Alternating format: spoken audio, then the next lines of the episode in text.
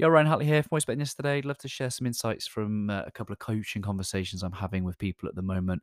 And it focuses around confidence, understanding the inner and the external conditions when people I feel confident showing up or not. And I would love to share two particular pathways and, and give you a couple of examples, um, if I may. And back in my time at the police, I would be a leader of analysts. And so often, my analysts would place their confidence in their knowledge. You know, they want to be the ones that know everything, and and and heaven forbid they get asked a question of something that they don't know the answer to. You know, that was a great fear for them. Many many analysts I worked with were quite perfectionist and detailed oriented, and and saw it as a bad thing if they weren't able to answer the questions. And one of the things that I would do to relieve that burden from them is to have them place their confidence in their character.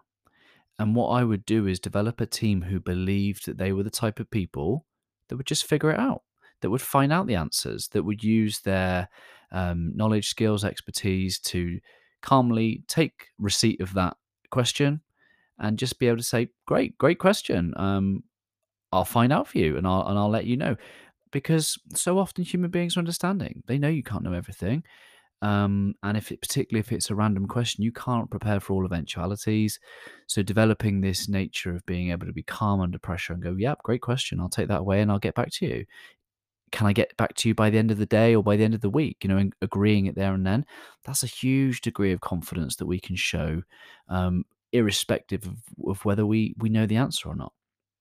So that's an example of how we can use uh, our character as a basis for confidence. And I think I've done that all my life really is is why not me mentality is I'm going to put myself in situations why not me and I have this kind of heart set mindset that I'll just figure it out. I'll be someone who figures it out and and I take a lot of confidence in my character.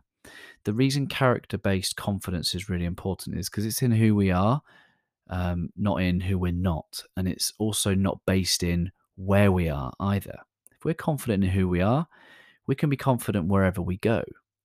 Whereas if I'm confident based on my knowledge, then I my confidence is going to increase or decrease based on the topics that we're talking about and the people that I'm surrounding myself with. So I can keep my confidence high by making sure that I place it in my character and who I am and and who I who I am and who who I know that I'm not. Second example of um, confidence will will be this sense that confidence is the result of showing up. So when I first started interviewing people and podcasting, was I confident? No, because I hadn't done it yet. And did I feel like an imposter? Absolutely. Why? Because I hadn't done it yet. So so often we've just got to suspend thinking. Just if we want to be confident at something, like the punchline and the absolute humor, the dark humor of, of the universe is that if we want to get better at something, if we want to get more confident at something, we have to do the very thing that we don't feel confident in doing. So there's freedom in that. Allow allow the joy of the journey and the freedom of your expression to just do the thing that you wish you were confident at doing. Suspend all judgment of self.